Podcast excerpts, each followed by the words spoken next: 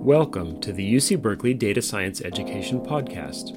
We're happy you're listening in today. In this space, you'll hear from a variety of distinguished data science educators and professionals.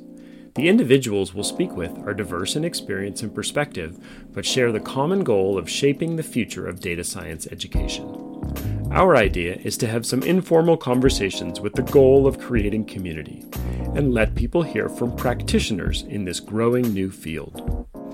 And my name is Lauren Chu, also from Data Science Undergraduate Studies. I'm working as an intern with the division's external pedagogy team, and I'll be helping to guide the conversation today too. Great. So today we have Jon Cardoso Silva from the London School of Economics with us. Um, could you give us a brief introduction to yourself and what you're currently working on? And if you could explain what it means that you're a professor of data science education. Of course. Uh, thank you very much. Thank you for this invitation. Um, it's it's an honor to be here. Um, I'm Dr. Jon Cardoso Silva, as you said. I'm Brazilian uh, originally. I'm from there, uh, but right now I live and work in the UK uh, at the LSE.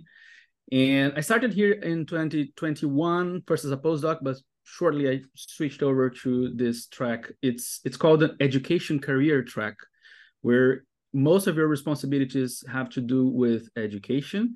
And the way you get promoted in this in this career track is by taking leadership on teaching and things around the school not so much emphasis on research. So that's why there's a education in that. I'm an assistant professor of education uh, specifically in data science and i'm based in the data science institute which is this hub at LSE for disseminating and connecting linking all the other departments uh, that teach social sciences here um, connect them through data science essentially. Awesome. Thank you. It's exciting to hear that it's uh, data science education is growing over there as well. It um, is. so you know i found your course materials your course and your course materials like beautifully laid out open source. Um, and i was just you know it makes me happy when I see other educators sort of teaching in this public open source way where the materials aren't locked behind a LMS. I was wondering if you just comment about like your vision there and and how that sort of helps to build community and, and build presence. Absolutely.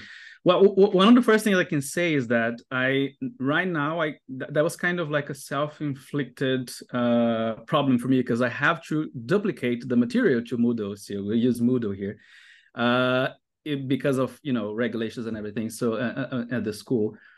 And but i can certainly say that students appreciate it a lot. So they do like they do comment that they like having a website that it looks more modern and easy for them to browse. Like from the students perspective it's also positive. But as you mentioned for me the the best thing is really uh, the fact that i can share that with other educators. And and i had people coming to me already and sending emails and say, how can I adapt my own course to use your own layout and things like that. And that was all based in Quarto Markdown. And yeah, there's a template available online and people can use and adapt. And all the, the courses I teach, they're all available uh, for everyone to see. Yeah. Yeah, it's exciting. It seems like Quarto is really going to like move things forward in this area. Um, all right. So before your time at LSE, it also says that you were a data scientist at a data science consultancy. Uh, yeah. Can you tell us a little bit about how you can bring experience from being a consultant into the classroom? Definitely. I think that's that's so that was that mix of experience uh, is so re- was so relevant to me. Like it, it is one of the major things that I draw from when I'm teaching in the classroom. So uh, I was I was a partner in this company for for a little while and over there, we had clients from across all different industries. So we had government, we had airliners, we had uh, insurance companies. They all wanted to adopt and use data science in, in, in, be, become. They wanted data science to become part of their main operations, so they just didn't know how. And it was very exciting because you never had a project that was super long. You never had a project that would like got stale or anything like that, we would implement algorithms and we would deploy them and we would see the benefits and we would do A/B tests. And some of these algorithms were not successful, and then uh, of course no one is happy when your algorithm is not successful. Uh, so I, had a chance to experience all of that. Uh, but most importantly, I think when it comes to teaching and educating, I think the most relevant skill I learned there was to manage teams really because I had I was the lead data scientist I, um, and I had to hire and I had to do everything right? So to manage the team uh, allocate them to different projects different clients uh, most of my time was spent mostly managing the teams rather than on the technical bits of creating algorithms. I did a lot of that as well. Uh, so that was so so useful because this is uh, my team of TAs. I, ha- I just had an onboarding session with them this week, for example, and the teaching assistants that are starting with us this term, and they we I, we just had an onboarding where I showed them, look, we have this project board, and we're treating all of these projects, all of these courses as projects. They're kind of like software projects in a way, and it is a bit daunting for people who are just starting on that. But I I, I tell them like, trust me, it's gonna it's gonna make sense, and it will and that's definitely a skill that I bring here. And I feel, and they they all appreciate that. Like in the end, we had some conversations. I think that's that's for me number one skill that I learned in industry uh, that I carry over to to to teaching and for the, to the courses as well, even dealing with all the course material and workload and everything. That is awesome. Core instructor as product manager and yeah. course as open source software project. I love it. That's totally that's how I view it. Yeah, you can clearly see that I need to yeah. share with people regularly. Yeah, you can clearly right. see the bias as a um, past a previous software engineer uh, and spilling out into the educator educator world. Yeah, it's good. A lot of uh, yeah, um, symbiotic and things we could learn yeah. from each process there. All right. So interesting overlap segue to you have this new project that, as I understand it, is thinking about using large language models in the classroom. And yep. if it's okay, what I understand is like running an experiment of giving students in a programming class ability to use LLM support mm. in learning yep. to program. And yeah. that is amazing. So many people are going to be really interested about that. In my university, people are petrified about what LLMs are doing to higher education overall. But there's lots of us on the coding side that pretty much see it as like a superpower for somebody. Like once you know something about coding, you can really take things a lot farther. So could you tell us about that project? Definitely. Oh, there's so much in there. Uh, um, so this project we call it GENIAL and stands for uh, generative AI tools as a catalyst catalyst for learning. It, it, it's on a very positive note, as you can sense, right? So like we, we're framing as a as a catalyst for learning, but I feel like we we missed here like the opportunity to make that as a question mark. Is is it really a catalyst for learning, or does it hinder the learning process? And I say that because I just finished teaching a summer school course, also in data science, data engineering, and that was the first time I noticed that students came to the classroom and they were using uh, ChatGPT all the time. They some students wouldn't even listen to me or to my instructions or anything like that. They were just chatting with the AI, and I was kind of I was kind of irrelevant there.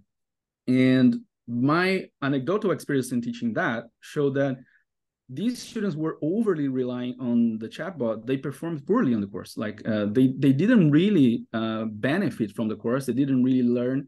They were using old versions of packages that we were teaching that we were covering that you know they were out of date and things like that. So that is when i started saying oh okay this is great that they're using it. I, it's very powerful. I love using these ai tools for my own coding.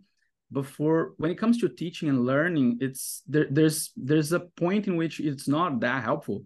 Uh, and this project GENIAL is all about trying to find the evidence for uh, when it is useful and when it is not so we're designing some experiments, and it will be part of the the um, uh, the open source courses as well. Like the, the material will be there. We're designing experiment uh, like uh, uh exercises in the classroom, and in which we will say now go to ChatGPT or go to GitHub Copilot and try to use this. Try to see if you can solve this task using those.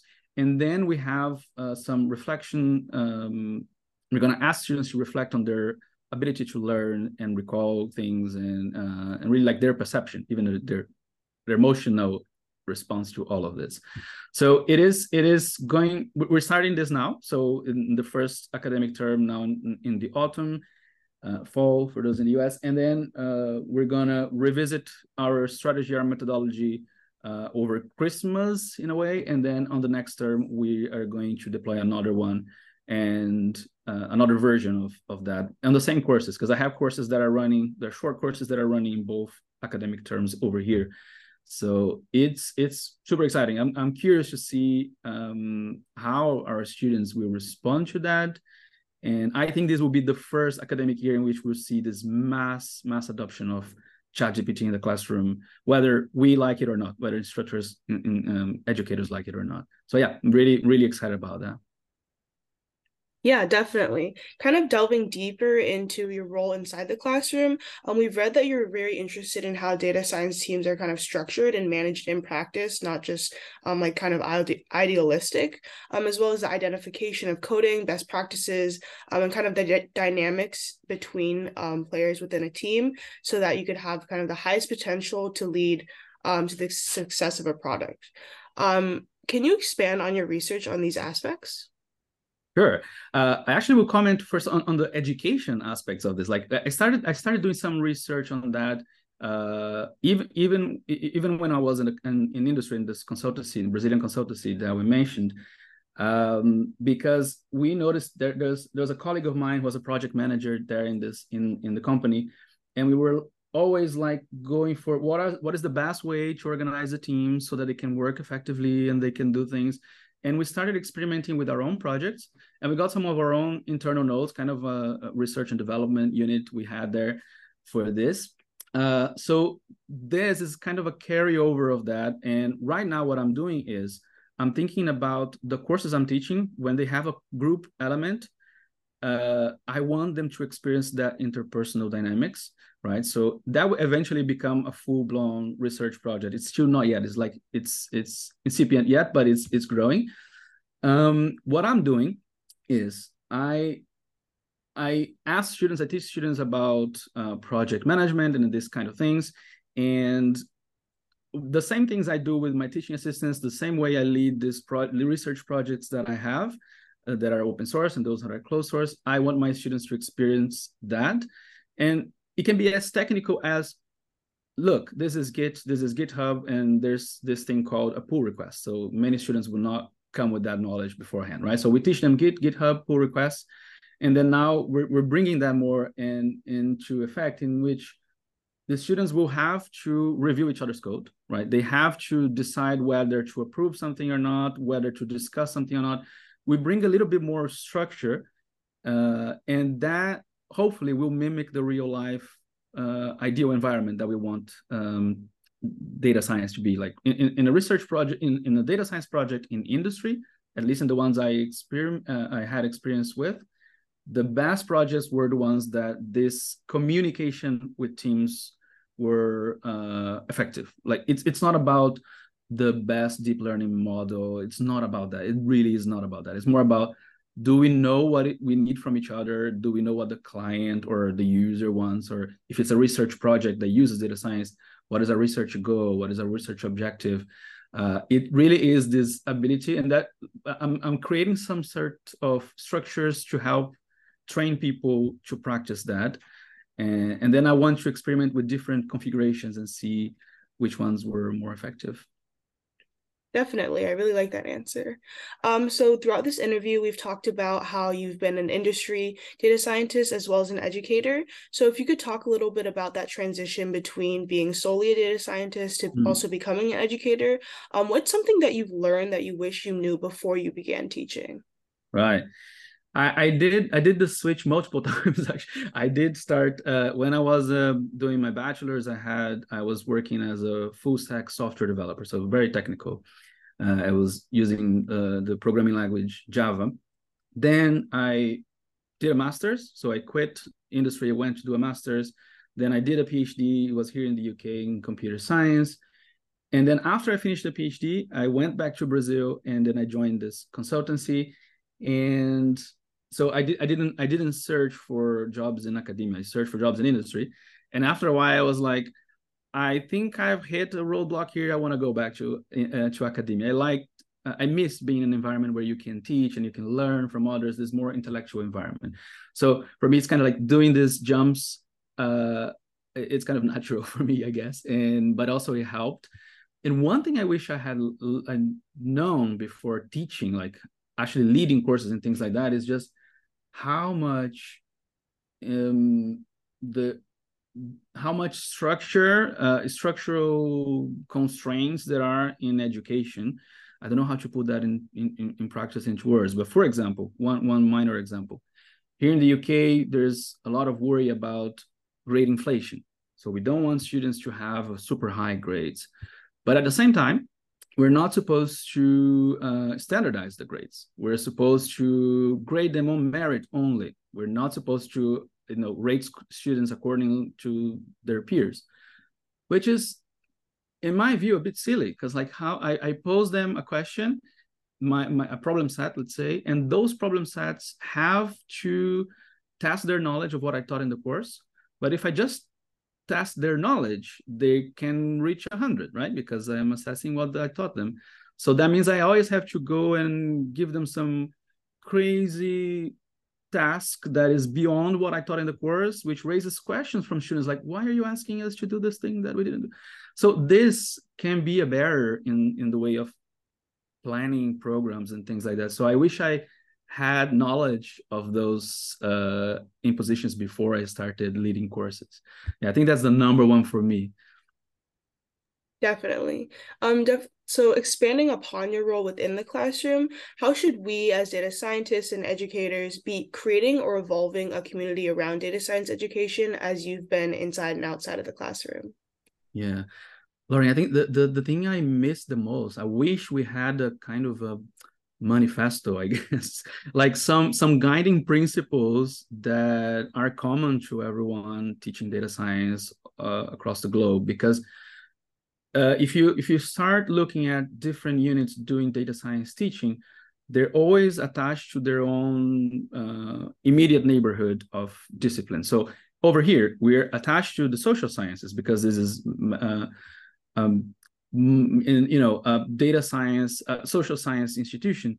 So we are teaching data science with a focus on um, skilling, uh, upskilling those who are learning social science uh, topics but there are some commonalities of course right? We're teaching the same tools the same techniques and there are some some of those interpersonal dynamics that i mentioned i wish we all taught in common. We had those things in common. So i guess i feel like there there, there the need for like a, an organization or a manifesto or a document or something that we could like yeah this is these are the values that we we abide to. And yeah that's that's my wish yeah definitely kind of a unification of everyone in the industry yeah. and academia um, and as we kind of end up um, wrapping up this interview, something that we always ask every single interviewee is Do you have any parting thoughts or words of wisdom for data science educators around the world?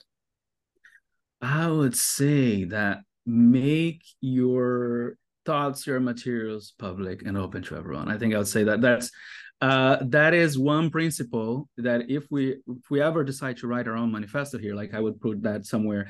Because this is the best way that we have to learn from each other. Uh, you can see here in the uk we have for example the alan turing institute and they have lots and lots of material not just for education but for everything. And i love it because like everything is there we can draw from each other. Uh yeah so i think like let's let's share more and be more open and and integrate a bit more Awesome. Thank you. I love it. Um, I don't know if we're going to get to a manifesto anytime soon, but. Um, all right. Well, thank you for coming yeah. on. Great to have a conversation with you. Great to meet you.